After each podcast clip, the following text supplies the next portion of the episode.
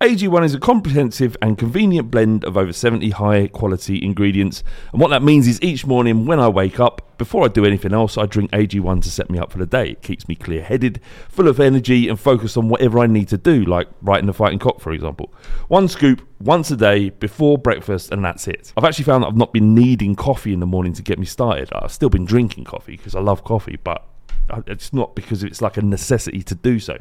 AG1 is made out of the highest quality ingredients subject to the strictest manufacturing standards. AG1 is NSF certified for sport, and this process involves exhaustive testing and verification that every serving of AG1 is exactly what you see on the label. If you want to take ownership of your health, try AG1 and get a free one year supply of vitamin D and five free AG1 travel packs with your first purchase. Go to drinkag1.com forward slash the fighting cock. That's drinkag1.com forward slash the fighting cock to get started and to help the podcast. Thank you very much. Have a great day and enjoy the show. This episode is brought to you by Pepsi Wild Cherry. Pepsi Wild Cherry is bursting with delicious cherry flavor and a sweet, crisp taste that gives you more to go wild for. Getting wild may look different these days, but whether it's opting for a solo Friday binge watch or a big night out, everyone can indulge in their wild side with Pepsi Wild Cherry. Also available in Zero Sugar. So grab a Pepsi Wild Cherry and get wild. Hello, it is Ryan, and we could all use an extra bright spot in our day, couldn't we? Just to make up for things like sitting in traffic, doing the dishes, counting your steps, you know, all the mundane stuff. That is why I'm such a big fan of Chumba Casino. Chumba Casino has all your favorite social casino style games that you can play for free anytime, anywhere with daily bonuses. That should brighten your day a little. Actually, a lot. So sign up now at chumbacasino.com. That's chumbacasino.com. No purchase necessary. VGW Group. Void were prohibited by law. See terms and conditions. 18 plus. This podcast is part of the Sports Social Podcast Network. How personalized can a financial plan be when it's created by one of those robo advisors? Plugging in standard algorithm to calculate insurance need and future wealth of random human client. Robots don't know you. We do. At Farm Bureau Financial Services, getting to know you always comes first. Together, we'll create a financial plan based on your specific goals. Find a local Farm Bureau advisor at fbfs.com/protect. It's your future. Let's protect it. This podcast is part of the Sports Social Podcast Network. This podcast is part of the Sports Social Podcast Network. Geico asks, How would you love a chance to save some money on insurance?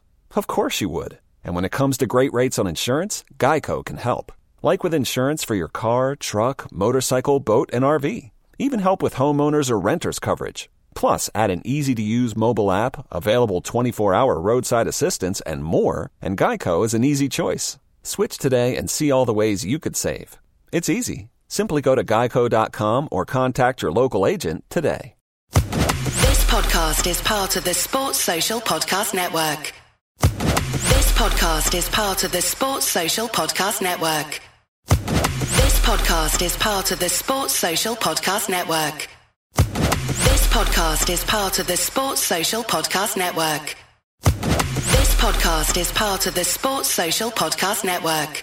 This podcast is part of the Sports Social Podcast Network. This podcast is part of the Sports Social Podcast Network. This podcast is part of the Sports Social Podcast Network. This podcast is part of the Sports Social Podcast Network. Got all sub. It's a three-man podcast this week. Yeah. So it's Flav, Bardi, and me, T. We got Um, we, we talked about West Brom, Bayer Leverkusen. We previewed uh, Bournemouth as well. Windy, obviously, back once again.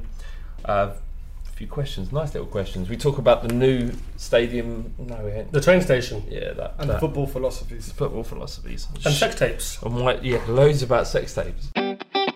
It's the fighting. It's the fighting. Clock. It's the fighting. It's the fighting. Clock. Come on, Tottenham. It's episode 15, season 6 of the Fighting Cock podcast. Welcome, gentlemen. Rap. Today we've got Thelonious Filth. Hey. And we've got Bardi TFC. Hello. My um, Your Twitter handle. my Twitter feed. My, Oh, yeah, quite- yeah. my notifications are quite interesting last week. So, so at the end of the last podcast, me and Ricky were mucking about, a bit drunk, and um, there was a question come in and said, "Would you let a horse wank? Off, I mean, would you wank off a horse on your chest if it meant I can't remember what it was Maybe Pochettino would stay for, for life. for life?" Yeah, and um, I just thought it'd be funny instead of just saying yes or no, to just bombard, bombard tweet, uh, his timeline. Well, I saw that um, T had posted, um, had published the, the pod, and then I had got a couple of notifications through, and one of them was yes for nut, and I thought, what's that about? and then gradually over the course of the evening, then the morning, it all started to appear, and then I, I knew I knew you'd had your grubby little fingers on it, and eventually when I listened to the pod, it all made sense. But fucking hell, I didn't know what was going on. That was a very funny ending. I, I love when you put the uh, you you put the your picture up of your timeline. It's fucking ridiculous. I love that shit, man. It's so so funny. Yeah, um, we, we did a podcast with Brian Ricketts last week. Divided opinion. Some people, very some divided, people, some people liked it. Some people um, were quite clear on Twitter about their uh, dislike for that pod. He did talk about Arsenal quite a lot, did, and it which did, I did didn't feel a bit Ball Street. I didn't anticipate. Um, I think he thought. I mean, at the beginning, he thought it was a Ball Street pod. Uh, I don't know. I mean, it's one of those things you don't know how things are going to go. I, I thought it was alright. I thought it was interesting. Few people found it interesting. So X Pros, uh, to be honest with you, X Pros are always interesting. They they played the game that we spend all our lives talking and thinking about. So whatever they've got to say, I personally find interesting. yeah, Do, so- you, do you know what I thought though? That if Bardi was here, they'd be speaking Spanish about the whole fucking pod, Yeah. and no one else get a fucking word in. I, when I heard him speaking Spanish, I was like, oh, it would have been nice to be there. But I can you thought, speak Spanish? Yeah, but then I would have been put under pressure and I would have fucked it up. I would have got caught. Oh, is it one of the ones you have to concentrate to, to get just, it right? or just be really drunk. When I'm drunk, it's like like my dancing; it just comes out. Was the Spanish any good? it was really good, yeah. Actually, it was Surprised. pretty good. Well, if he's played in he's played in Ecuador and a load of other places, then He's also Yeah. he's also um, he's commentating in Spanish as well. So he might he must. be Wow, good. okay. Um, all right, so uh, we had a, an indifferent. We, any, any stories? Anything funny to say? What have you done? Anything untoward? um, no, not really. No, no. I, did- Well, I should have checked beforehand, but I just didn't want to miss anything. Uneventful. Uneventful, okay. Um, yeah, so we had a a game against West Brom. It was a very quite frustrating one. Um, Yeah. It's a shame because we would have been top of the league now had we beaten West Brom. Shades of shades of a March. Yeah, don't say that. Yeah, because you know we were going to be top, and then we got one point out of six. No, I remember it vividly. I'm just, it's nothing like that. All right. um, what, what do you think of the game? You, you Well, it, it was difficult. Without Son has been our, our best player, and then starting the game without him was always going to be problematic. He's been so involved in all our goals that to kind of rely on other players, maybe such as like Lamela, who's been a little bit off form, was quite difficult. Mm. I mean, what did you think? Um, I mean, we over over ninety minutes. Uh, look, they set up so deep, right? And, and it was ridiculous. I've never seen a, a, a, a a team set up so deep against Tottenham ever. I don't think. I mean, we get it a lot. Most games when you know we're playing out someone outside the top four, they sit back and, and hope to sucker sucker punch us on the break. But if you look at some of the statistics, uh, seventy percent possession overall, um, which doesn't mean anything really because you know we've seen Burnley beat Liverpool two 0 and have twenty percent or whatever it was. Um, their it total I think they po- had thirteen percent. Burnley had thirteen percent. Really? I think so. fuck me. Yeah, But th- them playing deep didn't it affected us a little bit, but one of our best chances came from a kind of like a flick through over the top. So when we when the, when the build up was slow, they dropped. But when we hit them quickly, they were quite high up the pitch, and Alli got through and had a one on one with Foster, which was It was great work from Janssen. yeah, it was great build up. play. No, there, there, there was a couple of times where we were able to counter when they when they lost the ball in their half, and the few instances that they did actually try and make a, a play for goal. Um, I just thought it's just it was really hard to watch because West Brom was so deep and uh, just defense just dogged in their defense, and it, and it worked. I mean, I'm not expecting them to come out and play because we, Yeah. they're getting annihilated. I understand that.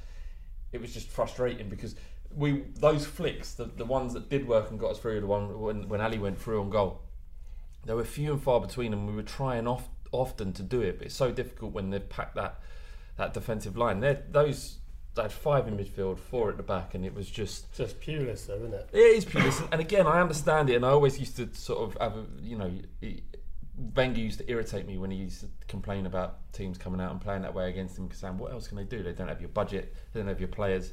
It's the only way they can get a point." I understand it completely. But when the shoe's on the other foot, it's it's it's difficult to watch when it's your own team and you're just sitting there watching it go and, and trying to pull them out of shape. Um, you go. But if Alli puts that chance away, which was a gilt edged chance, then it's a different game. Yeah, he They've should've- got to come out of their show and we smash them for five or six. Yeah, I mean, if we would have scored the first goal, it, it, it probably would have been a different game. I mean, if you look at it as well, Lloris had more outfield, uh, uh, more touches than any outfield West Brom player. Really? Twenty-two. That's a great stat. Yeah, they they averaged around, I think it was about eighty-nine or ninety passes in the first half. So that's two passes a minute. But the, the problem with that game is against Man City when we when we were dominant and on top of them, we took our chances. In this game, we didn't. And in the end, in the end, you know, Pochettino was talking about our spirit and getting a point back and keeping our unbeaten unbeaten run. But um, if you don't take your opportunities when you're dominant, then you're always going to struggle in these games. Yeah, and in another game, we would have taken those opportunities. I mean, Alli's came out, I think, uh, yesterday and said we need to start being more clinical. And the He irony, in, well, the irony in that is that he's he was probably the most guilty of that. But he had a good game and a, and a fantastic finish. The coolness in order to slot that ball in the bottom corner. It was very deliberate. On yeah, it was absolutely on 89 minutes as well.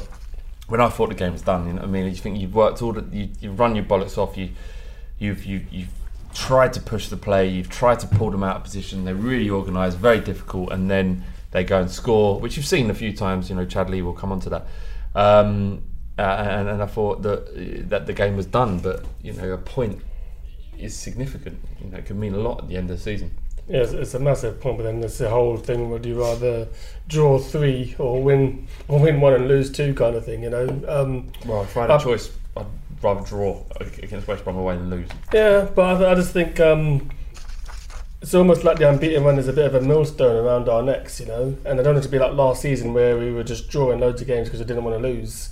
And um, Yeah, but that would be that would be relevant if if we were defensive, if we were playing defensively in order to not lose. We're going out. We're try- we're attacking teams. I think we're trying to win the game. It's clear as ever. yeah, And we're not like scra- we're not um, giving away leads. The this this draw came about from us getting a last minute equaliser. same in Liverpool, I suppose as well. And They against. Liverpool, it's, it's us coming back into games. Yeah. there's- there are positives to be taken from it. Do you reckon there's anything in um, and, and anything in the fact that these goalkeepers seem to have a great game against us, or does it just happen? Well, I don't know. I mean, Boyle's had like we've had about hundred thousand questions. What, Um, what, do, you not, do you not rate Foster? I've never I've never not rated Foster. he's a decent goalkeeper, but you he, he's there to save the shots. I don't think any I don't think he was like Lev Yashin on uh, on Saturday. There wasn't saves he was Who? making. uh, Old Russian keeper. Yeah, like I don't think there was saves there he was making that he shouldn't have made. They were solid saves that you would expect a Premier League keeper who's been called up for England to make. You know. The amusing thing was that um, it's almost like there's a rumour that Barney said something when he didn't. Oh yeah, yeah. I think people asked us, what did Barney say? What did Barney say? we tweeted, didn't we? We tweeted it, and then Yeah, I said, yeah, I'm pretty sure. Yeah, yeah. So I mean, well, because I because I, I don't think I've mentioned it. I was right about the um, the Moscow goalkeeper. He was shit, and yeah, you yeah, know, you was right. He did, yeah, he did fumble so- that in. People don't people don't remember the moment. but it's not right. funny. Yeah, I. It's not, Pickford on her hand, what is England call up? Is that right? Stekelenburg, double penalty save. I'm gonna say that I it was my it was me that got that uh, that made City lose two points at home to Everton. So you'll claim it when it works for us, of but course, fair enough. Uh, Pickford though, disgraceful. admit that he's a decent goalkeeper. it's not a decent. It's just it's Just the sad say- state of you- English goalkeeping that Just say- Pickford's in the English Just say you made a mistake. I haven't made a mistake. Pickford's still rubbish. How many goals he let in at the weekend? so he's gonna go down, man. He's gonna get relegated. That's how good he is. He's a decent keeper. He is. I I think the reason why Spurs fans tend to think that goalkeepers have a better game against us than other people is that we create so many chances. There's so many opportunities for the keeper to perform better, um, and it just seems like that. It's just there's no such thing as this. Well, that's, a, that's a fallacy because look at the Stoke game when they beat them four 0 At least two, of, at least two of those goals, Shay Given could have stopped. Yeah. Um, Boruc against us last season when we beat them five one. yeah, yeah. So It's just it's just nonsense. roundabouts. It's like people that, that say you know we never get the right decisions, and Yeah. it's just everyone looking at their own club and being myopic. Is that the right word? Unless think you, so. when you centre on one thing. Yeah. Anyway, doesn't matter. I But there, mean- there was a, there was an interesting blog on I can't I thought I'd written it down but I didn't. Raphael Honigstein retweeted it, so I go looking for it, and it was about the you know the old analogy of he should have scored there and that kind of stuff, and you almost expect the, a striker or an attacking player in those situations to score when the reality is it's more likely that they won't score. So Alli not taking that opportunity while he's running and coming across goal, it's not it's not expected that he should score. Is it? You know, it's almost unexpected for him to score. So uh, I think it's a little bit a little bit harsh So even It's, that he should have it's scored. people understandably thinking in cliches, really. Yeah. Yeah, they, they, they want it, so it should be, kind of thing. I mean, if you if you look at it, when Alli was running through, he actually looked square. First of all, he was looking for the pass, and then when it wasn't on, he his whole body shape was wrong, and he didn't get any kind of he didn't get any kind of height on it. Nothing on it, really. Nothing. Just sort of past the And- keeper. That's a very weird way to, to watch football, though, isn't it? What's that? Oh well, he, he, he shouldn't score from there. It's all right. Well, Yeah, yeah, that is you odd. can read this blog. It's quite. It's very interesting. What's Uh, it, who, who wrote it? I, I can't remember. So who Prob- retweeted it, sorry? Uh, Raphael Honigstein and uh, AC Jimbo, Jim Richardson, were talking about it today on It's Twitter. probably someone who you know says the word potch ball and stuff like that, isn't it? probably one of, one of- one of those people. I, I, I completely. Is this? Is there anything else on this in, in the running order? But what potch ball? Yeah. No. Can you explain it to me? Because I don't know what I don't know what it is. I haven't really. The way onto it. Poch plays football, someone said Potch ball because there's 140 characters on Twitter and it's saved characters. So what was the uh, uproar about it? That it's um, Wanky. yeah, it's wanky and stupid, and it's what hipsters do. Well, Yeah. it's not. It's not a new terminology. Terminology is, has been used like uh, Bielsistas, um, um, billiardistas. These So kind hipster, of guys. man, Right, fuck's something- sake. These kind of Throwing muck. taking a taking a f- football manager's name and then adding something on His, at the end of he- it. his style of play. His philosophy, you know, all it is is just his new philosophy. It's a way to package it I just I think this I, I kind of understand where the irritation comes from because there's a lot of irritating people online. But then, what's the difference between you? I mean, Pochball, it could have been maybe worded a little bit fancier, but what's the difference between Gegenpress, and Pochball, you know, I guess Catenaccio? It's if just all the same stuff. Klopp, Klopp and press, that would irritate me. Yes, maybe. I, I, I agree with the principle of using a term to describe Pochettino. Yeah, of course, it's English. But I- So it's just shorthand, isn't it? yeah, it should have been. Um, it should have been. I could be better. I couldn't It'd give a, to- I yeah. couldn't give a fucking shit about it to be honest. I don't know why the stuff people get angry about. I mean, know, I mean, I, I think that mostly people in this instance on Twitter are not actually angry, but it's it's what you do on Twitter. You kind of blow everything out of proportion. Yeah, and if you yeah. just sit down in front of someone and they mention Pochball, I mean, we might have a laugh at it and dig them out, but there'd be no venom in it. Like, Yeah. say hypothetically, Windy was here and mentioned Pochball, because out of everyone on the fighting cock, I think he would be most likely to use it. And that's not a dig. I just assume that that would be the case. So we would make fun of it a little bit, I'd imagine, on the pod, but it would be no malice in it. I mean, we wouldn't.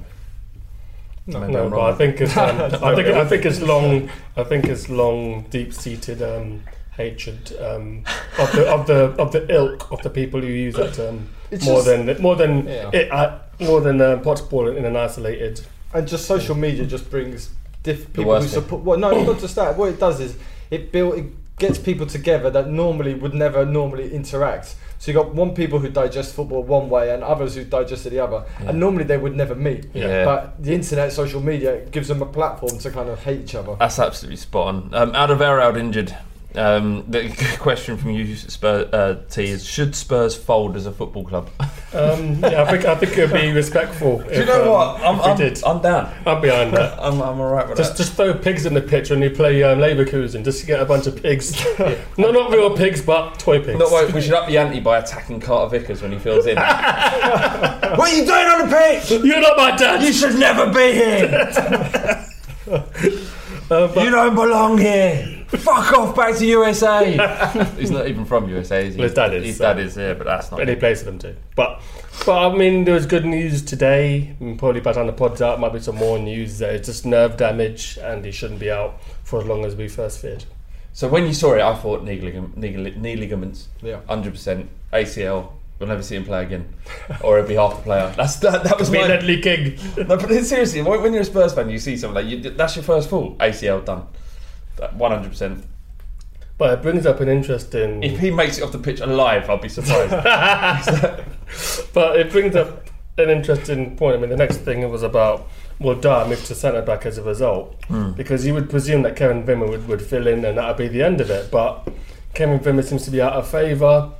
Is it worth having two left-footed centre backs? I don't. I, I think we can. I don't think it makes a difference, but it shows a pecking order. It, it will show the pecking order in the next few games if Alvaro is out for a few games. I think the obvious solution is putting Dier back at centre back. I don't think he'll risk. Wim- I don't think he'll play Wimmer. Just doesn't make sense. Keep um, keep Wanyama midfield and drop Dier in. Um, how, how did Dier play? Do you think? I couldn't really pick out anything. He's had a very weird season, hasn't he? Yeah. Form wise, he's not quite found his feet. And he's one of our best players in the Euros for England and for Spurs. It's- He's been all right, but not amazing. He's had an injury too, so Yeah. And the the form of Wanyama's keeping him out of the team as well. Yeah. Um, Janssen was getting a lot of praise for his excellent hold-up play at the weekend. Um, that's actually a question. I was, I was from Dan Arlington, sorry. Janssen was getting all sorts of praise uh, for his excellent hold up play at the weekend. As a backup rotational option to the injured Kane, should we expect more in the form of goals or at least shots on target from the Dutchman, or should we be happy at least that he's at least contributing positively to play? Well, didn't you say something on the weekend about him? Well, have I missed? No, I, I said a few things, and I, well, well, I can't remember exactly. Well, Say whatever. In, in, if it was good, he'll take credit for it. no, no, no. You No, said, no, was- you said something along the lines that he might be a busted flush. He might not make out Spurs. A busted flush?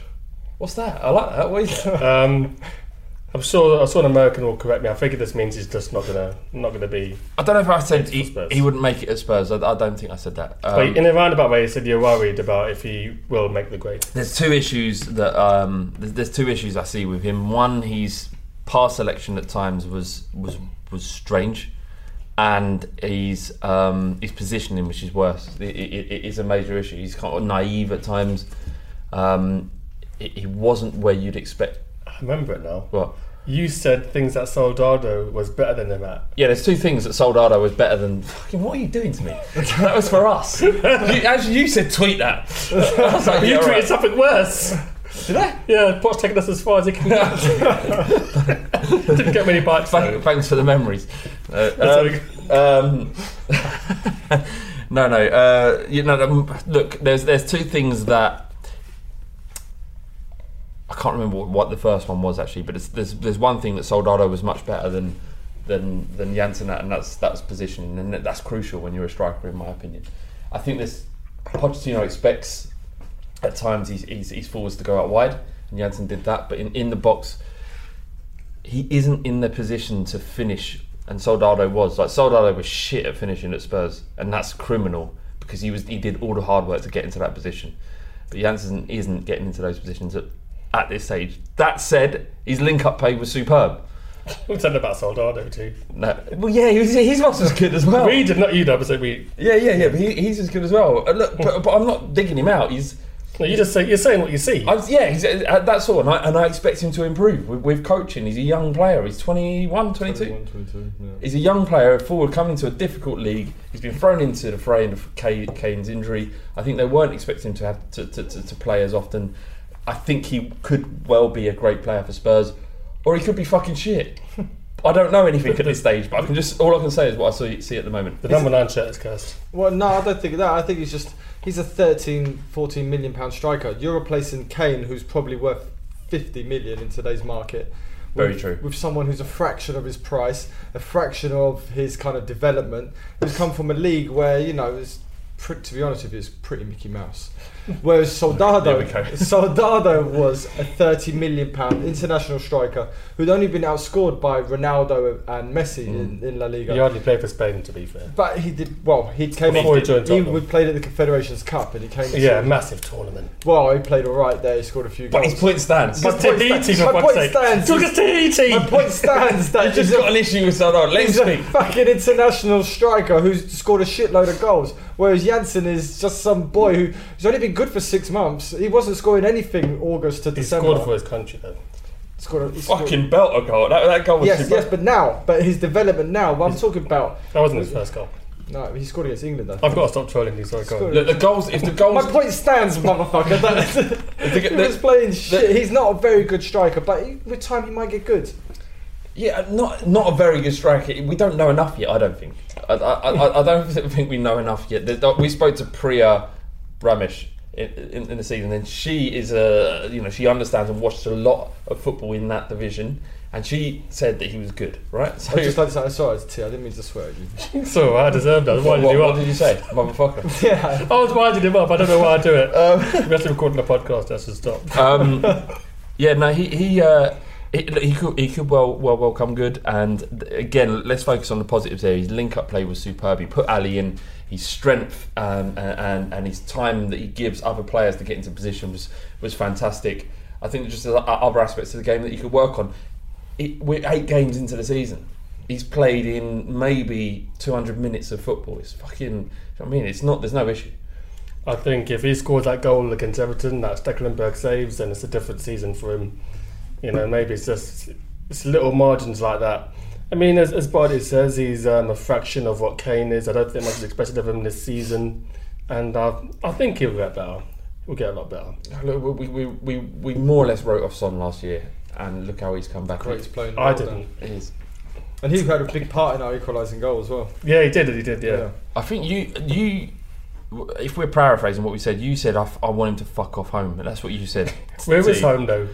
Where what, I, I, he's home wherever he lays his hat. In my Who's opinion. son? I've never said that about Son. There's a really, a really interesting article today in the I saw Guardian that. about Pers- Son. persona non grata. I like Yeah. that term. He's gonna. They they reckon he's gonna get a bit of abuse um, when he returns to Leverkusen, but he's. Um, Well, yeah, because he just he just said fucking I want to go Spurs, didn't he? yeah, well, yeah, he did. Which is kind fair of- enough. He'll smile through it all. He'll smile through anything with Son. Yeah.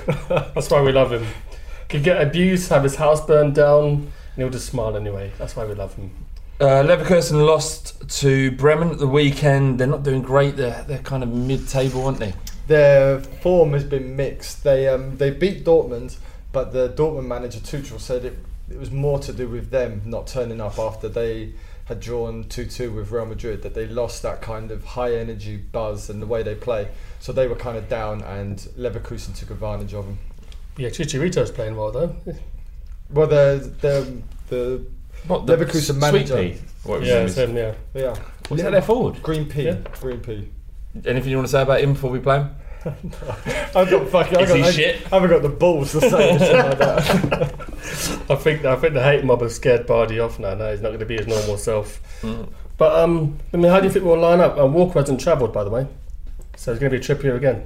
I'm not surprised by that at all. I think Rose will play. Um, Son will probably play, and um, I think Dembele will start too. yeah, Dembele will, will will start, and you know it will just be. I, I think it will be similar to the performance we had against, or the lineup, should I say, against uh, CSKA. I mean, the pressure's on um, Leverkusen. They've got two points from their games. Uh, and if we win, that's quite a margin then that they've got to catch up on us. So um, I, I think, it, you know, you always talk about key games, but this is quite key. That if we win this game, that's six points. That's, that's halfway to qualification, pretty much. I've actually just remembered something. No, nine nine points gets you qualified. Ten, ten points gets you Yeah, qualified. they say ten. But Well, Pep Guardiola earlier said we ne- we need nine points. So, if, if- excuse me if I just listen to Pep for a bit. Yeah, I don't think he'll get through with nine. Well, no. he said nine points, Bardi. so that means lying. it's truth. I play football manager all the time. It's ten. Po- my aim is ten points. Do you get through with nine? Um, Most I- I times. Uh, nine times out of ten. You can get through at five points. I've seen it happen.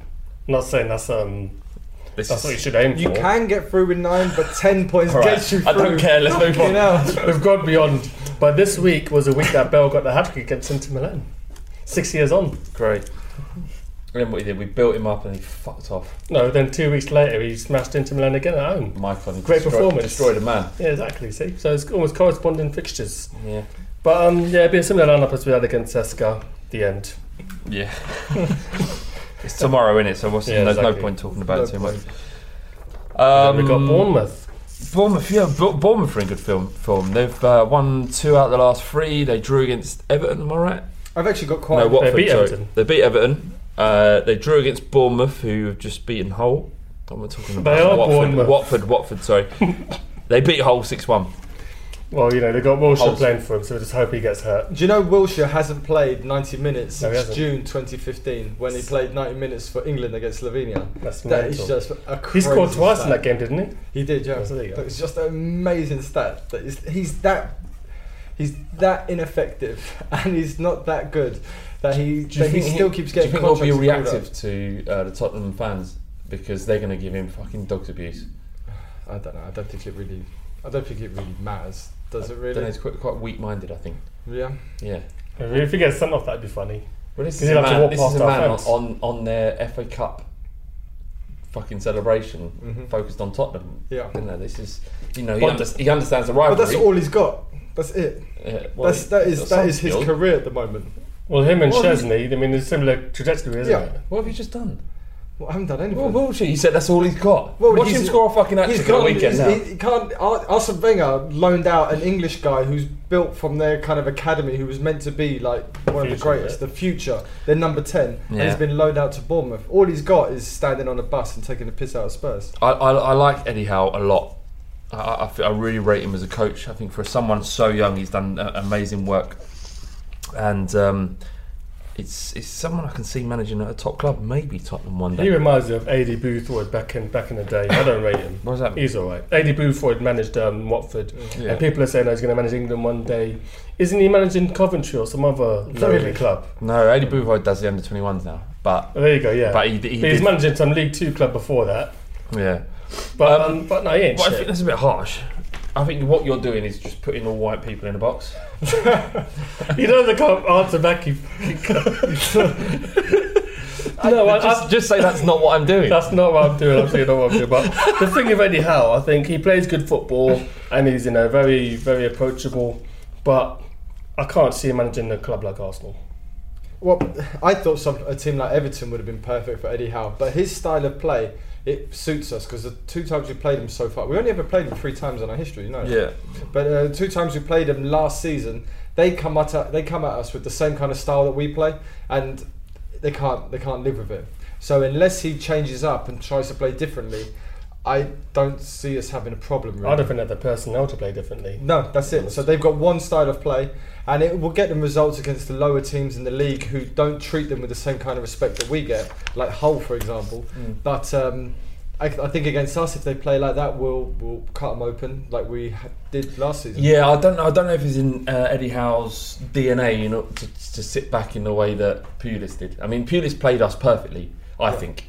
You know, if you if you have limited skill and limited talent in your team, you know, Chadli and Rondon is, is their main outlets. Yeah. They're going to have to play a certain way, and you, you can understand and respect it. Eddie Howe is is more of a purist. He wants to play good football, and he has played good football with, with Bournemouth. And you know what? I respect him massively because he, Bournemouth are a tiny football club. Yeah. You- like they're, they're minuscule. He has spent a fair bit of money. No, though. no, absolutely. Look, he spent money, but f- f- for, there's only so, so much.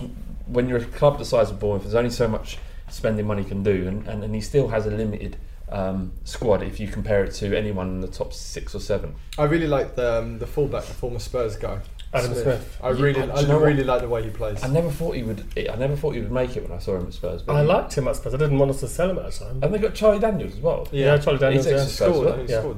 Yeah, uh, against Hull. scored at the weekend, yeah. Yeah, He- I really like Smith. I really like the way he plays. He cuts in on his left. He goes wide on his right.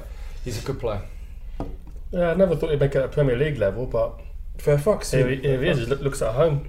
And He made Cal- his debut at Spurs under Redknapp, I think, when Yeah, Walker was- yeah, is, yeah. I think it was against Fulham, was it? The Yeah. last Number away game. 58. Last game of the Yeah, season. Yeah, yeah. yeah. So that is, should have been money of fucking Barty's brain. I would have got that one. first. I would have got that one. But um, but no, Callum Wilson's back. He was out for all of last season, so Britain to be so. Stanislas is ripping it up at the moment. Look, three goals and three assists in his last three games. Yeah, Sign him up.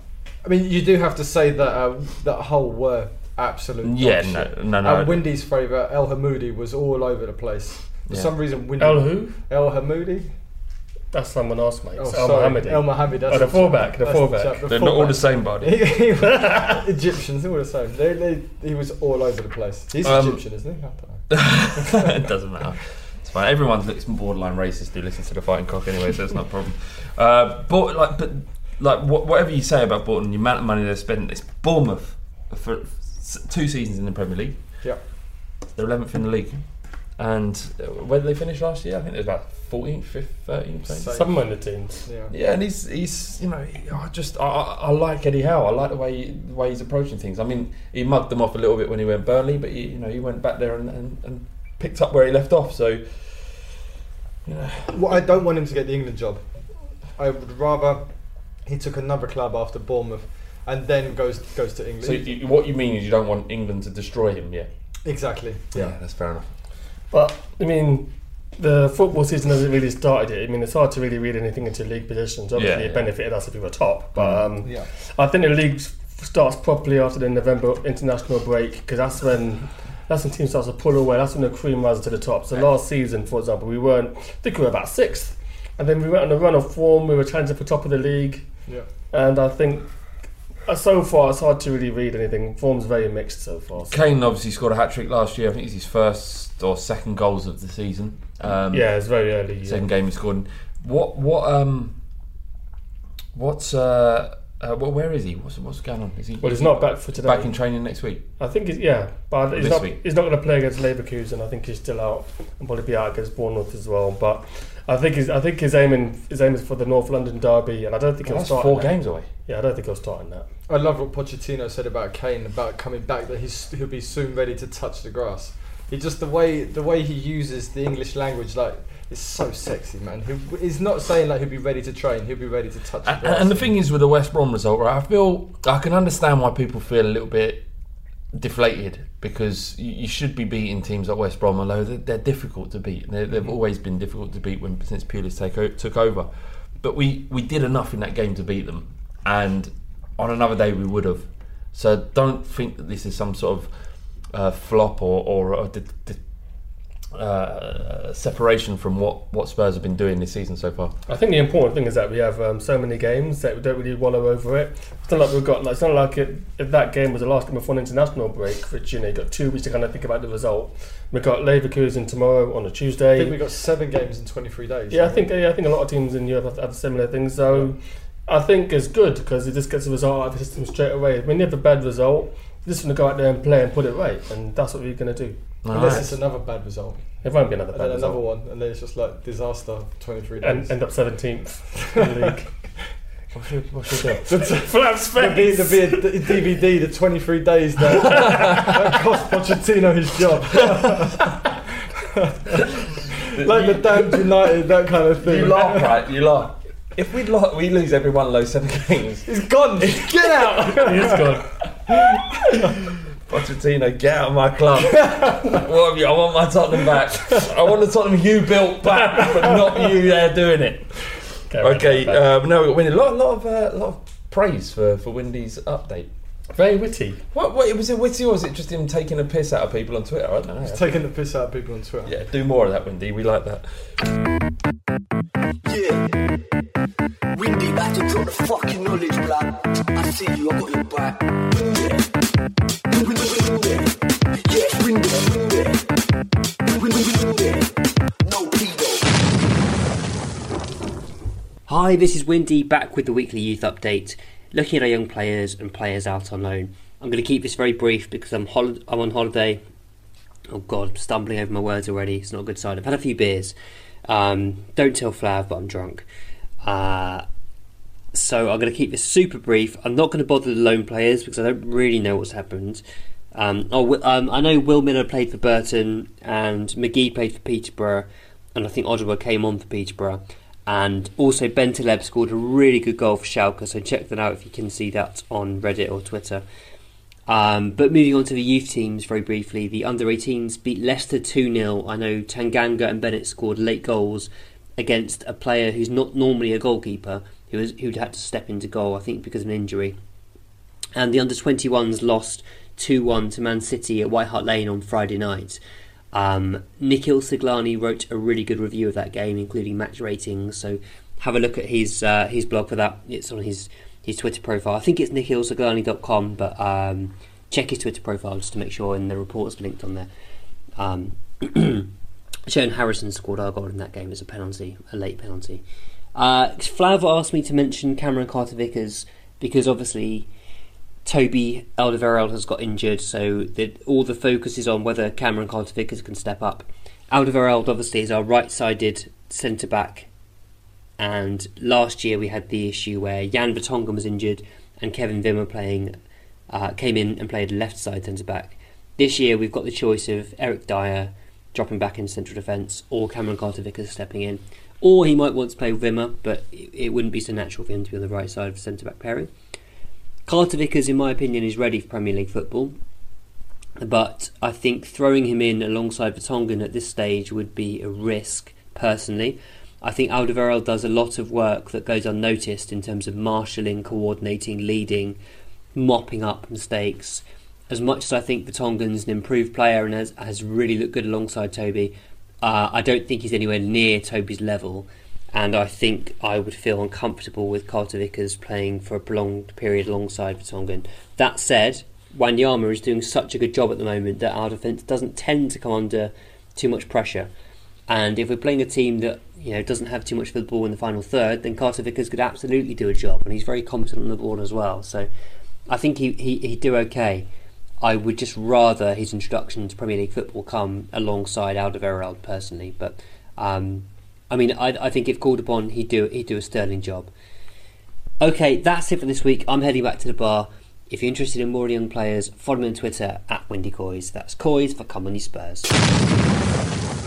Second half of Fighting Cock podcast. Thank you very much, Windy. Cheers, Windizzle. Um, there's rumours of Spurs wanting to change the White Hart Lane train. It's modern rumours, isn't it? There's news reports and all kinds of things. Well, there's a petition, isn't there? There's a petition against it happening. What what are your overall thoughts about the train station at White Hart Lane being changed to Tottenham Hotspur once it's rebuilt?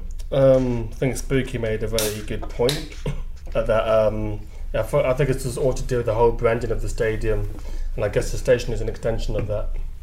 Yeah, it is, but it's pub- public use. Yeah, but they don't. That, that doesn't come into consideration when the club wants to try and, you know, put themselves on the map. Not to say on the map, but try to reinvent themselves. Yeah, I mean, what it what it does is, that, oh, oh, I think the reasoning behind it, it makes it a lot easier for fans who don't know about uh, Tottenham or uh, coming from abroad to find the stadium. Um, and obviously, every time someone looks at Tube Map, they see Tottenham Hotspur in the same way that they see Arsenal, and that's my one of my main issues with it is the fact that Gillespie Road was changed to Arsenal was um, a major bugbear for local residents, and it is a major bugbear that this could happen at Tottenham for local residents as well. And for me, it just I, I don't like doing anything that Arsenal have done before. It's not necessary. Everybody the world over knows what White Hart Lane is. But it won't be White Hart Lane. Yeah.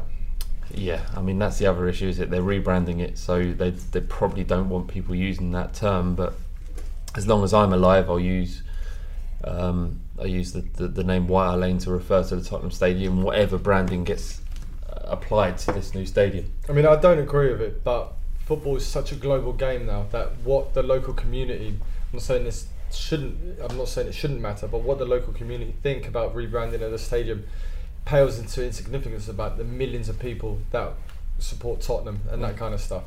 And rebranding the state, rebranding the station is just part of what will happen with the whole area being regenerated, and I'm sure that's been worked into the um, the plans already. Yeah, I'm sure that. I mean, all, I understand the reasoning behind it, but what do you think?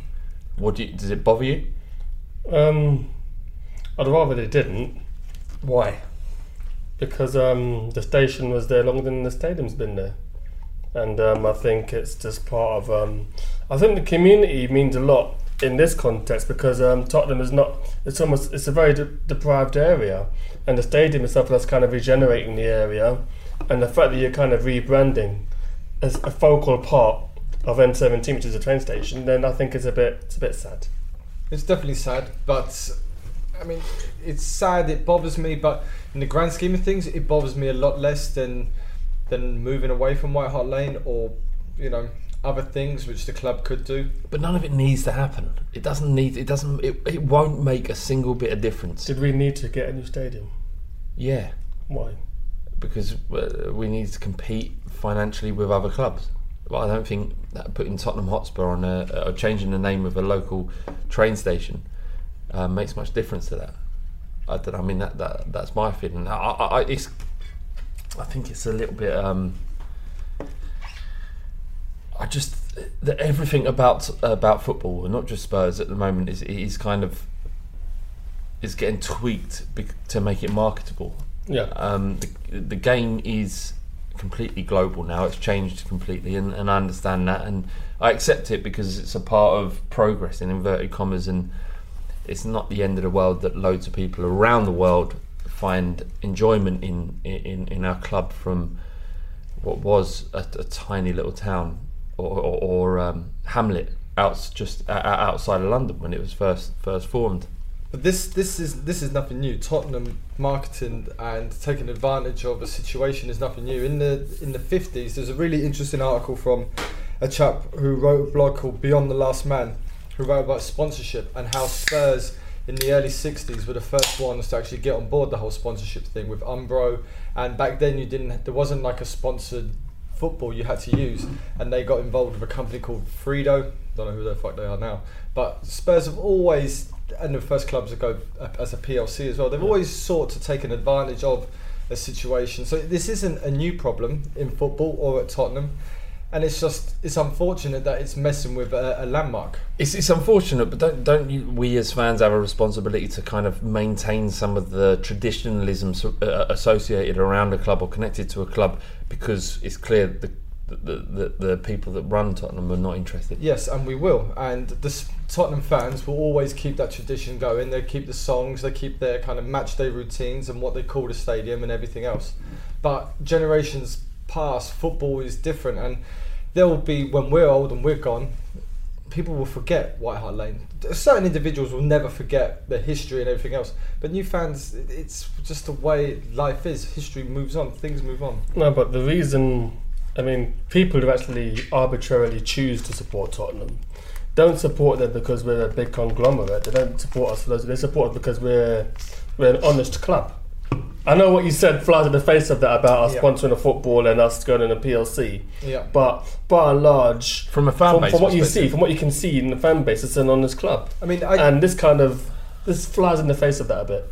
From, I read a lot of the blogs that come in from foreign fans and that kind of stuff, and a lot of them start their love affair with Spurs either through a player or because of the fact that when they looked at the league, they didn't want to support one of the Yeah. top teams, so they Yeah. supported the next best. Yeah. So that isn't really about them picking a custom. This is about them picking a team that they could like root for. No, but then also something. the second paragraph is generally I looked more and more into Tottenham and their fans are very passionate and, Yeah, they, but you and they're you- a hub of their area. That's often what they say to But me. if you support any team, if you support, if you decide to support Chelsea, for example, you then, oh, I'm going to support Chelsea. Then you look into their history, and I'm sure you can find stuff in their history that will make you equally, as you know, you can't, you got to give, give and take a little bit as well, you know. Yeah, but the, the thing of the thing is, if you, if you're to support Chelsea now, Yeah.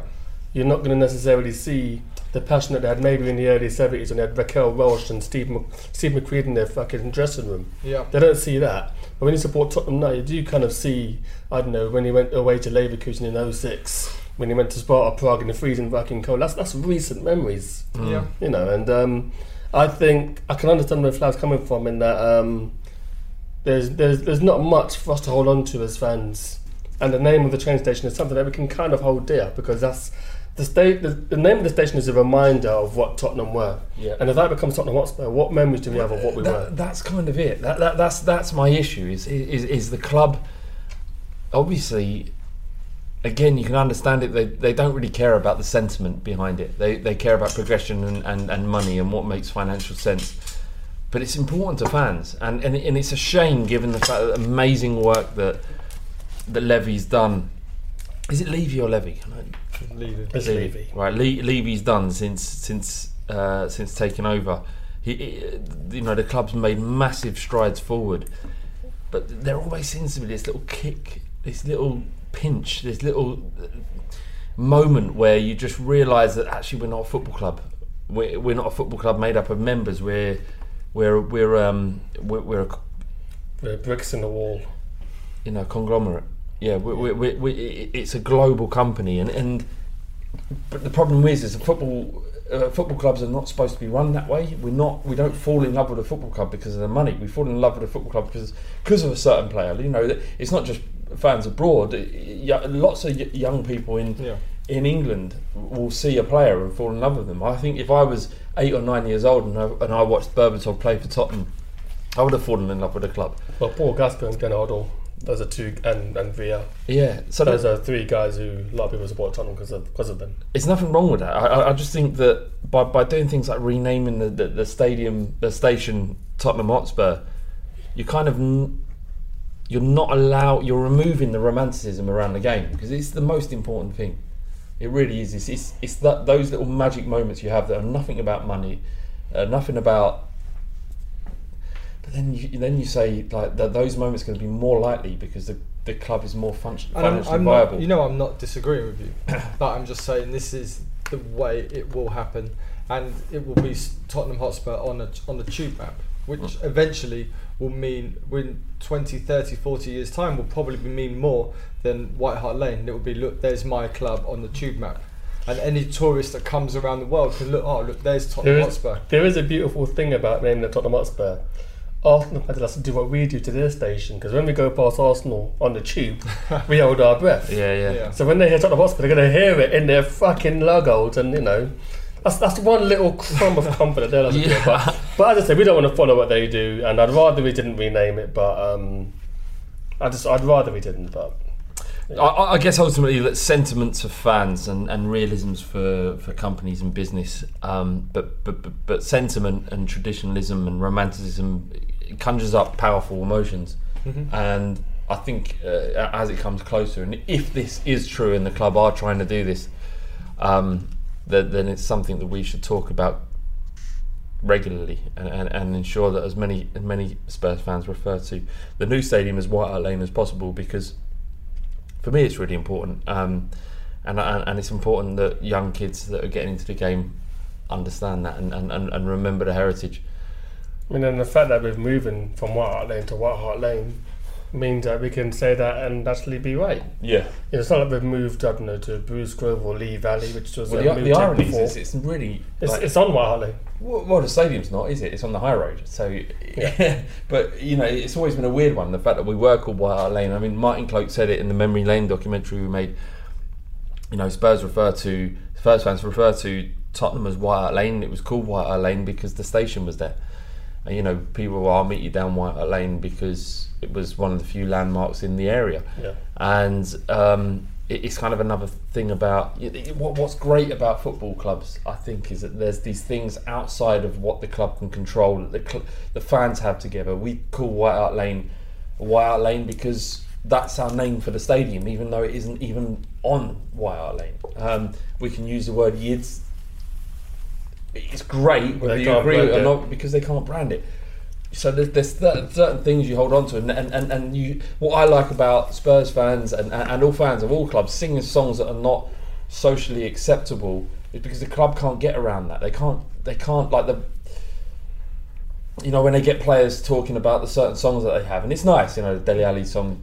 You know Dele Alli talking about his song, um, but they would never be able to talk about any any song relating to the word Yids because that's ours.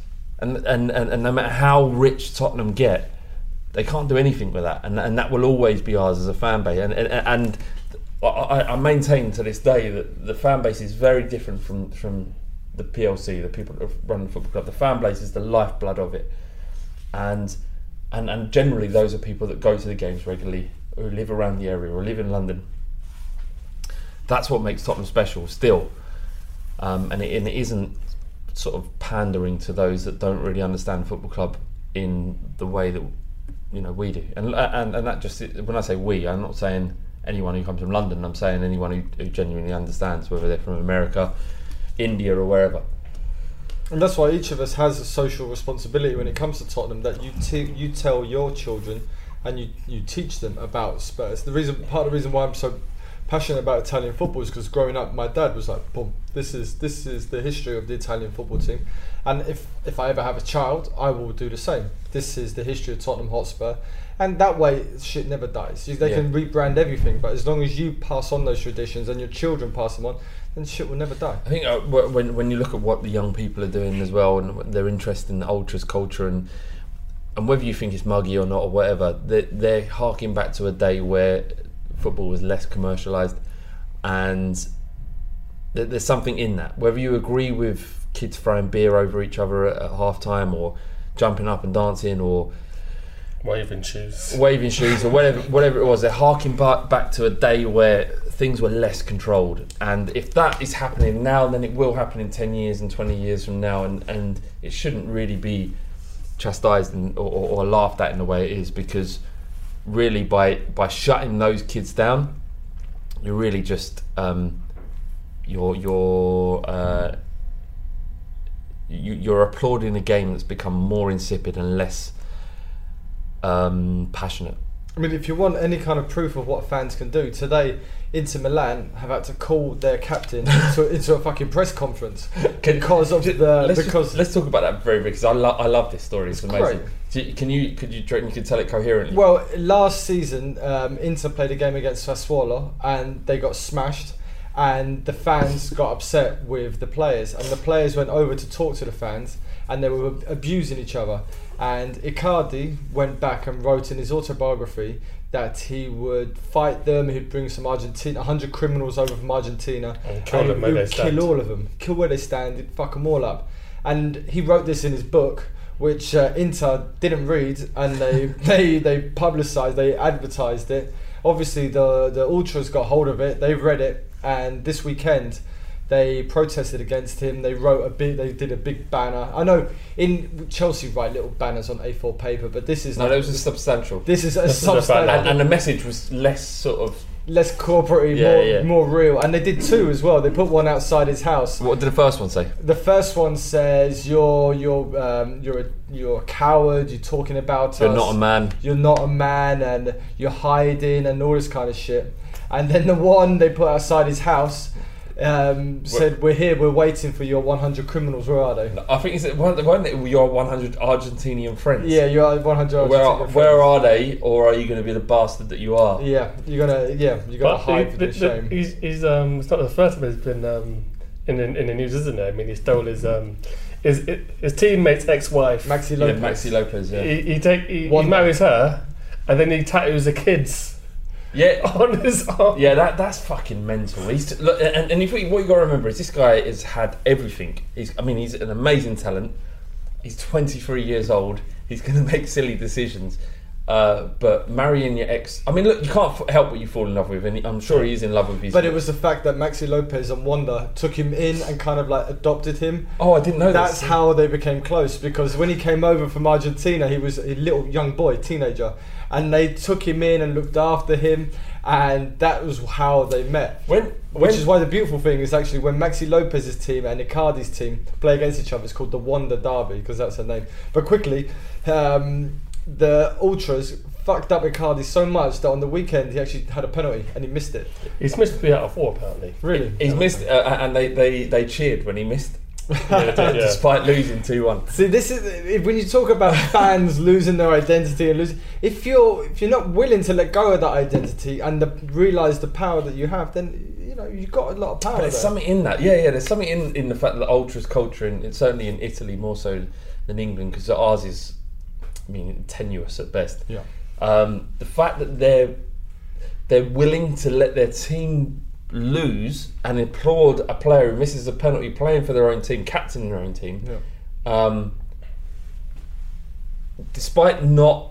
Uh, despite it, it, it effectively, you know, uh, negatively affecting their team, but their principles are, are remain. There's something admirable in that. because their love is for their team is deeper than the player. They the- are the kind of ethos of fighting cock preachers. love the shirt. yeah, it's the principle. Is- Icardi, they are. I think you said it. They're they're bastions of the shirt, or they're just. Oh, they're not. They're not. They they're wear not- the shirt. they They They're wear- custodians. of Custodians. That's Yeah, the word. yeah. But like the Roma ones, they took a box after Roma had fucked up. They took a box of carrots and left it in front of it because they were scared little rabbits. So they left them a box of carrots to feast on. I do quite like the fan movement in Italy. It's quite yeah, nice. it is. It is funny and and, um, and uh, something to admire there, definitely.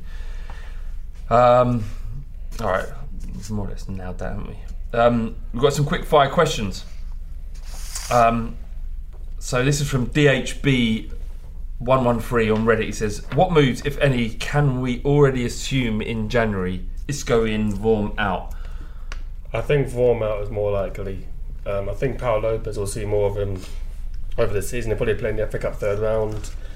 I don't expect anyone big to come in. I think the squad is pretty much nailed on. And Isco's agent said he won't leave until the end of the season anyway. Isco played really well at the weekend, so I think he's forced his way back in. I don't see any big ins. Maybe Vorm out because of Lopez, but even that is not guaranteed. I met Vorm and he was lovely, and I don't want him to leave. That's all I got. We're not going to buy anyone, or we're not going to spend great big money on in January. No one does really. Um, Barcelona Spurs Twitter says, "Are Leicester being deliberately shit this year just to spite us?" I think everyone's sus, sus Leicester out to a certain degree. They lost Kante, um, they've lost Mendy to injury. injury. He was brought in to replace him. They put- Um, they put Marvers on the bench too against yeah, Chelsea. I know they are playing. They're playing Champions League. Yeah, this, so I this think, week, that, so- I think it's all about the home games in the Champions League this year. And um, the fact that the pulling at corners because they were rough as fuck Yeah. at corners, and they're conceding all the time from corners. Mm. The fact that they've clamped down on, on how mark, how tightly you can mark people has hurt them. But to expect Leicester to be able to repeat what they did last season was a bit, you know, a bit ambitious. Okay, Vinny underscore Samway says, have Sky Sports done anything, anything wanker in, in their history than call Red Monday? Call today Um, Red Monday. Call today Red Monday. This is about the um, Man United and Liverpool shit. Yeah, Um, there's, there's been a lot. There's been um, a massive push by Sky to push today as Red Monday, and they made a really big deal about it. they know they know that Liverpool and Man United are global brands. It helps Yeah. Sky Sports. Um, so they're going to create this bullshit. Go on. And on top of all that, they don't have Champions League football. So, Sorry, Sky don't. Yeah, Sky don't have Champions League right, football. I- I haven't so that's owned- another factor. I haven't owned Sky in, in, in a long while, um, and the fact that they don't have Champions League football mean, means that, and the fact that Liverpool and Man United don't have Champions League football means that they're playing on a Monday night because they never would have done otherwise. No one gives a fuck about this derby outside of those two. It's not even I'm not. Really, I, I, I don't care. I hate Liverpool. I've been up there loads of times. I fucking hate the place. and uh, Manchester was all right. I wouldn't go back there again in a hurry. I don't really care for it either. I don't even like London that much, to be honest. But so so. Look, What I, do you like? do you know what? I like quiet walks in the country. Oh fuck it! topped up with mushrooms. That's what. If I could spend my day walking through the country high on mushrooms, I'll. Oh hi, okay, not nice. Look, you don't go foraging. What did you? for What did you wild- expect? Food. Foraging for wild. Yeah, mushrooms. It look, doesn't eat. Flav doesn't eat. You just. Uh, yeah, look, I don't. I don't look, I, I know a couple of people from Liverpool and they're lovely, um, but by and large, not impressed with the city. Not impressed with Man City, uh, Ma- Man- Manchester, and I'm certainly not impressed with their football clubs. So both of them can get the fuck off. I, I, I- hate, I loathe Liverpool. I'm indifferent to Manchester City. This You know, bollocks, and them, both of them. Uh, the bollocks that Sky Sports perpetuate, or, or uh, not even perpetuate, build up build up and, and push forward. I, I don't give a fuck. But no one outside of Manchester and Liverpool gives a fuck. This tie isn't relevant anymore. It's relevant when maybe in the nineties it was relevant, but now it ain't. It's fourth versus seventh. It's fourth versus seventh. Last year, what was it? Oh God, I don't know. Well, Six Liverpool versus finished- seven, something like So- that. yeah, I think What's uh, that? yeah. or maybe eighth. Yeah, yeah, so it's not relevant anymore. But but Sky will make it relevant in the same way that they made finishing top four more important than the FA Cup. Don't believe all this shit. Don't watch it. Have they done anything wankier than this though? Oh yeah, yeah, that's a question. They've yeah. done shit. Do you know what the- Friday night football with the sofa with all these fucking. I have no problem sofa. with. I know this is. I know this is probably against the AMF ethos, but I don't mind Friday night football. I don't watch the whole show, but I think when we we played Wigan on a Friday night in 2010 in the FA Cup third round, Modric scored a header on his hands and knees, which is quite fun. But Yeah. I like Friday night football. I still quite like Soccer AM. I don't know. I know people. It's like a pressing corner here. Eh? look, look, I, I don't have Sky and I haven't had it I don't know, for years, eight, nine years. Uh, but my missus has it, and I was watching it on on Saturday. Uh, no, uh, not Saturday. So, uh, the cou- couple of weeks ago, whatever. And uh, I, I sat down and I was like, "This is entertaining." I quite like that, right? I do, I do, I do like that. Um, but uh, in, in, to answer the question from Vinny Soundways, not much for me. Not much. Wanking. no, no, the Yeah. Gerrard, Gerrard leaving was was was horrendous. The- Gerrard- yeah, that and the West Ham and transfer deadline day is yeah, terrible transfer, now. yeah, transfer deadline. Transfer deadline day has gone from being something really interesting into something that I can't bear anymore. Um, but there's tons. Uh, Sky Sports have been um, more or less damaging football since they took over. Or some would argue they've improved it. I don't know. It's my, just my opinion. Anyhow, uh, Bobby, you have. AHV. All right, Bobby AHV. You have Bob. You have. Twitter says, uh, which current player would you back to call out the Gooners before a North London derby in their best Tony Bellew style? What So is this is Tony Bellew style? Tony is- Bellew is a gobby boxer. And he's a scouser, ironically. Is he fighting Yeah, there Haye or something? He wants to fight her, yes. So he he he fought at the weekend, beat a, a, someone he was expected to beat, and as he knocked him out, just turned around to Haye, who was at, at ringside, obviously, and just started having a go at him, and it was just it's all to build up this fight that eventually will be sold on Sky Okay. uh, as a pay per view event if it happens. Um, I wouldn't want any of my players to do what Tony Bellew did. I'd rather none did, but it's the thing is, Alli, for all his um, impetuousness, I don't know if that's even something Yeah, yeah, as that. Um, he's actually very measured in his interviews. You it would wouldn't think- be Alli. It wouldn't. Yeah, but as I say, but you'd think looking at him on the pitch, you'd think he'd be the sort of person who would Eric say something like that. Eric Dier would. I think Jan Vertonghen could lose his shit. I reckon he's he has the ability just there's something in him that one day can snap and he could like do like a, a Maradona into the camera and just like like call out Arsenal. He's the only one that I can see like he's got maybe a little bit of darkness there. Lamela. Yeah. Yeah.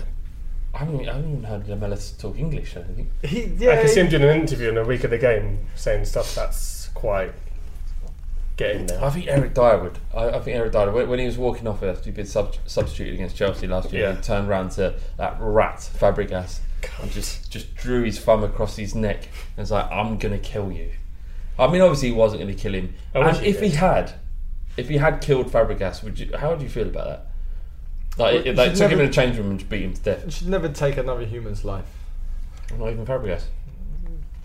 Yeah, you shouldn't really Yeah, kill. there was a little moment of a doubt there. Maybe, moment. maybe make him into a vegetable. maybe that. what McLennan him?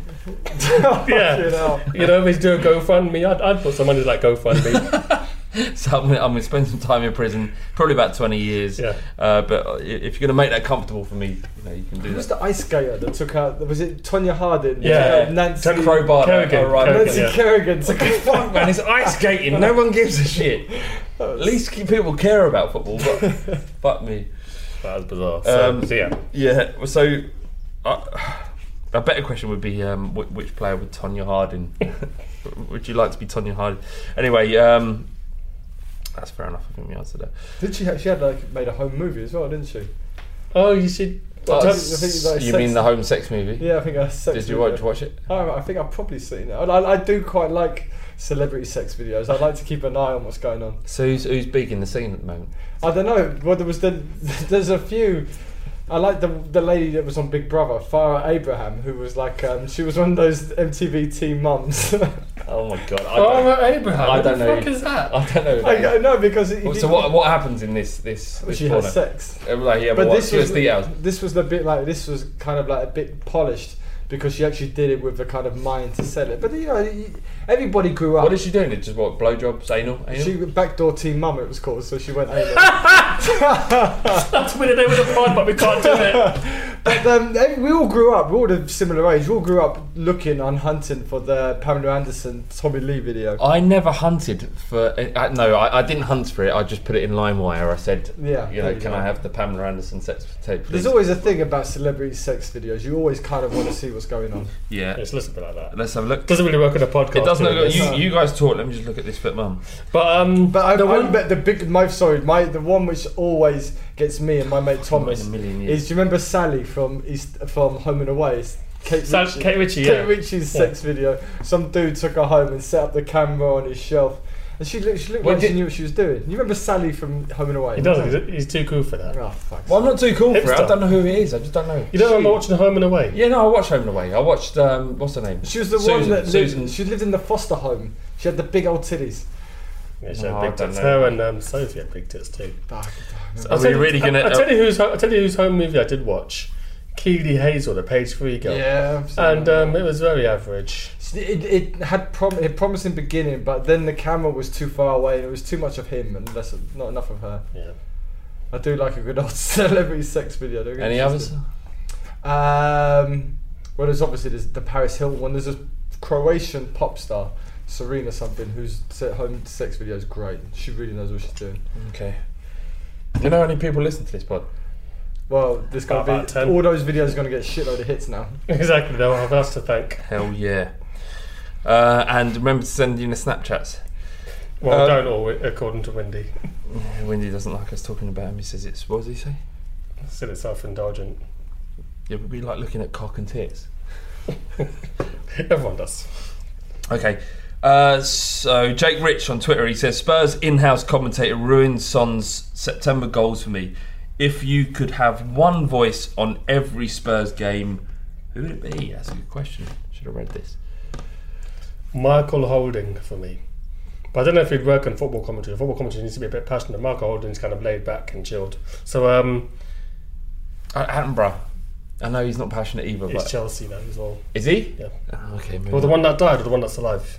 David Attenborough. The one who's alive. Okay, well he's not. I don't know if he's Chelsea, but the one that died is Well, Chelsea. it's his brother, isn't it? Yeah. Attenborough's brothers. Um, As everyone knows that. When I think of voices, the I problem really- is all the good voices don't support Tottenham. So Ian McKellen's got a really nice voice. But would he? I- I'm would he sure I want- convey? Would he convey the passion of, of a Spurs goal? I d- I'm not sure I want Magneto commentating on Well, I was that. thinking more as Gandalf than instead of Magneto. Yeah, that's silly. That's kind of Gandalf or Magneto. Both of those are rubbish. But So who would you have? I've, I've actually got an idea now of what I want. Um, who's that? Uh, um, Pee Wee. No, Pee Wee Herman. I'd quite like a South American style, like goal. No, I hate that shit. I hate the word gla- golazo. But I hate that's it. I hate that's it. because you're racist. He hates everything for me. That's fine. If that makes me racist, I'm fine. I'll happily declare I'm a racist. I'd I hate have a- Golazo. I hate Baller. And But yeah, but ball is English. You, well, I'm fine to hate things from other countries. It doesn't make me a racist. You can't. You don't have to be completely accepting The of lady anything. protests too much. um, I like lady boys from from Thailand. They're all right. I'd probably have friend of the podcast Tony D. Oh shit! I'd love to see him on commentary. I'd love to see him on commentary. Yeah, yeah, he's coming back on on Couple of the weeks ago. thirty first on on, on Val- uh, not Valentine's Halloween. Halloween. well, as Gandalf got disregarded, I'm going to go Peter Brackley. I'd quite like, as football commentators go, I like Peter Brackley. Okay. Does anyone who wants to do the next question, please? I'll read it out, even though I'm a bit pissed as well. Um, this is from Plateau of the Ages dash SEO from Reddit. What are your opinions on anti-football? How would you feel if Spurs played this style week in, week out? So like ex-Chelsea, Chelsea, Champions League winning run, Rangers UEFA Cup final, or Pulis or Big Sam teams? I mean, I mean, we made the point in the in the first half, but if you had to, pa- you, kind of can get get your head around paying a lot of money for football as we do as Spurs fans when you watch great football. When you know last last week when or, two weeks ago when we beat Man City, no one complained about the prices they were walking out of that stadium after we just beat what will probably be the, the champions of England, um, if it ain't Spurs.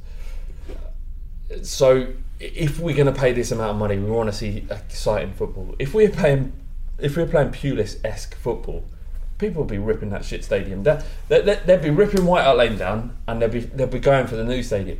but if those, if, if Get me at it. Let me at it. That's hitting the fucking Yeah, yeah. foundations. I've got a pickaxe. if that style of football yielded results, though, would they be doing the same? See, the whole thing about anti-football is you can't. Sometimes you have to change your tactics to beat somebody. When um, when Mourinho beat Barcelona, he knew that his Inter team couldn't go there and play tiki taka. So it's anti-football. Sometimes it's just it's not really anti-football. It's just a different approach. So you're you're one of them guys that would rather die on their knees than on their feet. So I'd rather die on my feet. I'd rather get smashed playing the way that we believe is true, than than sit But like, get you- on my knees and suck cock. But then you could get then. But how's that the Yeah, same? that's what you want to do. How's that the same? But Atletico Madrid, Atletico, what- to me, that's exactly. what you're saying. He's got to smash. this Atletico Madrid, though, yeah, for example, they I wouldn't say it's so much an anti-football, but they play to their strengths, and it's not necessarily glorious to watch. Mm. And I just think football. I know it's a cliche, but it's a results business, and I think I'd rather us play better football than play shit football. But I just think when your team is winning, people forget about other shit, man. People forget. People will forgive everything if the Spurs, if if the football team is winning. Everything is forgiven. Look at Portugal winning the the, the Euros. Mm-hmm. You know, I'm not. Yeah, their fans were mental. Exactly. and that's the first thing they've won in their entire history. And you know they've So been it's- there so so many times. Yeah, to call it anti-football is, is a little bit harsh. It's a, it's a tactic teams have employed. And look, you got Chelsea that won the Champions League. Rangers went to UEFA Cup final. And Pulis and Big Sam who've kept a team of fucking cloggers in the Premier League. So it's anti-football, but it's in its own with its own parameters. It's successful. I just don't think it'll work at Tottenham. I think the the traditions of Tottenham and, and the way we are expected to play means that if Tony I Pulis hate, come this, in, I hate this fantasy though. That um, we- yeah. every single set of fans think their club plays football the right way. Every Well, single no, set of fans. no, West Brom fans don't. Yeah, you're picking an extreme example, but every single club of every single sizable club thinks that they play football the right And way. good, everyone should forever. One of the Think that greatest teams of football history, the Inter's team played Catenaccio, and you know. What's that mean? You're annoying them. You're annoying them. what does that mean? What does Just do it, just Catenaccio mean? It's it's, it's like It's a not just annoying me. You're annoying. It's just it's a, it's a, it's a formation that a team plays. It's, it's defensive. You It's utilize a sweeper. It's pragmatic, and it was successful. And it was the the Grande Inter. It's one of the best teams that's ever existed, and they play to their strengths. And all anti-football is, I'm not don't enjoy it, but it's a it's a method of winning football matches and getting results. I, I said in in the first half that I understand why Pulis plays the game he does. Yeah. But I wouldn't want to see it at Tottenham. Well, if you're a West Brom fan, would you rather be in the Championship or in the Premier League? They don't like him though. Yeah, champ, championship. because playing it's good got a football. shelf. It's got a shelf life. But Yeah, when exactly. he first came in and he's kept them up, now eventually they're going to want something else. Then they'll sack him, put someone like, for example, a Di Matteo in, and they get relegated. But he joined Palace. They played good football under him, which is very weird. You know, when they beat Liverpool two to three three at Liverpool. Yeah, Suarez. Um, it would be very difficult to enjoy football. I mean, what we wouldn't be talking about Alli. We wouldn't be talking about having Eriksen, um, Kane up front. You, you'd be talking about having Michael Dawson at left back. Yeah, you know. the marauding left back. and what we'd be doing is scrabbling around for positives in the, in, in, in the season that saw us win 13 games 1 0. You know, it would be tough. It would be tough. Uh, look, we're in an enviable position where we can look down our noses at the most of football uh, because we've got a great manager who wants to play good football and a great playing staff currently. But- um, so I, I don't. I would feel. I, I don't know how I'd feel because we haven't had to feel that way for a long time. But George Graham was the last time we, the- you know, we won the League Cup playing these shit football. You know, was that great? Do you remember him? Yeah, remember that time? it was, wasn't great. It was horrible, wasn't it? But although, win- although win- that celebration, that win, winning the cup was great. Yeah, yeah. I'd done my balls during that, that, that day was incredible. But um, I think because Spurs lost so many games back then, the fact that we were tough to beat was something that we took took a bit of pride in. And when um, Jacques Santini famously parked the bus at Chelsea, our fans are quite happy with that. Not saying that's us I want to play going forward, but there's it does, as you've said, it does reflect where you are playing that kind of football. And Atletico Madrid don't have the budget of Real Madrid and Barcelona, so they play that way. Yeah. West Brom don't Currently have the sitting top of the league as well, Atletico. But Yeah. Atletico are able to mix it with some really incredibly skillful players. Yeah. But, but my point is, is that if, but if if they didn't have to play that way, they wouldn't. What is Yeah. your point? I'm not sure. I'm saying that people play that way because they have to, out of necessity. That's, Still- that was my point. Still not sure though. T. I've just said my point, you dumb cunt. All right, on that Shit's fucking it stopped. on, on that bombshell, uh, thank you so much for uh, for downloading the Fighting Cock once again. I think we filled in all right in the absence of um, Enjoyed it. um, another podcast member. It's been good. Uh, we, we've ironed out a few uh, creases. Big football chat. Big football chat. Windy's going to enjoy this one. There was a lot of football chat. There was zero reference to wanking. Although the best part of the pod for me was your, you, you know, talking about the uh, Sex tape knowledge. the sex tape knowledge. Yeah. Um, I didn't like Jordan's sex tape. That was rubbish. Because no one likes Dane Bowers, man. Not even when No, it's more to do with Jordan. Not even when Jordan's getting fucked, people don't like him She- and his bendy cock. She weren't into that. I didn't know you had a bendy cock. You really do know your sex tapes, don't you? um, it, she wasn't into it though. She was just like sitting back thinking. Uh, I don't think she's ever into it. I don't think. I don't think she tries. strikes me as man who gets Isn't into there a her bit sex. where he puts a toe up her pussy? I'm pretty sure. He, Yeah. he I'm not fingers gonna her speak pussy with his anymore. toe. What was you going to say, T? You're not going to get it out of me to stop the podcast. When we stop, can you say? Please don't. My I can last see thing you I stopping said it is from there. finger her pussy with his toe.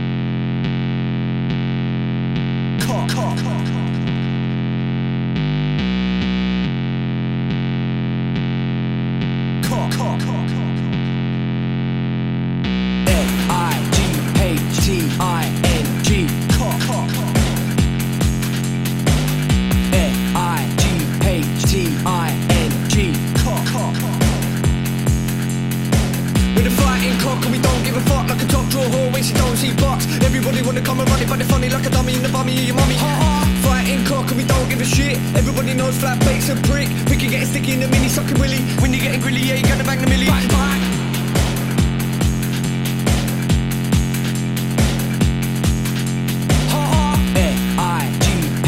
F-I-G-H-T-I-N-G. Bang, bang. Sports Social Podcast Network.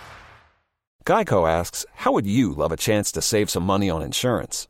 Of course you would. And when it comes to great rates on insurance, Geico can help. Like with insurance for your car, truck, motorcycle, boat, and RV. Even help with homeowners or renters coverage. Plus, add an easy to use mobile app, available 24 hour roadside assistance, and more, and Geico is an easy choice. Switch today and see all the ways you could save. It's easy. Simply go to geico.com or contact your local agent today. Sports Social Podcast Network. Sports Social Podcast Network. Sports Social Podcast Network. Sports Social Podcast Network. Geico asks, How would you love a chance to save some money on insurance? Of course you would. And when it comes to great rates on insurance, Geico can help. Like with insurance for your car, truck, motorcycle, boat, and RV. Even help with homeowners or renters coverage. Plus, add an easy to use mobile app, available 24 hour roadside assistance, and more, and Geico is an easy choice. Switch today and see all the ways you could save. It's easy. Simply go to geico.com or contact your local agent today. Sports Social Podcast Network. Sports Social Podcast Network. Sports Social Podcast Network.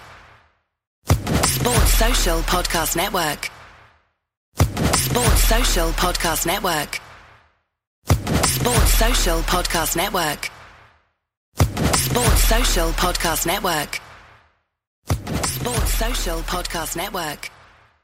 Judy was boring. Hello. Then Judy discovered ChumbaCasino.com. It's my little escape. Now Judy's the life of the party. Oh, baby, Mama's bringing home the bacon. Whoa, take it easy, Judy. The Chumba life is for everybody. So go to ChumbaCasino.com and play over 100 casino style games. Join today and play for free for your chance to redeem some serious prizes. ChumbaCasino.com. No purchase necessary. Void where prohibited by law. 18 plus terms and conditions apply. See website for details.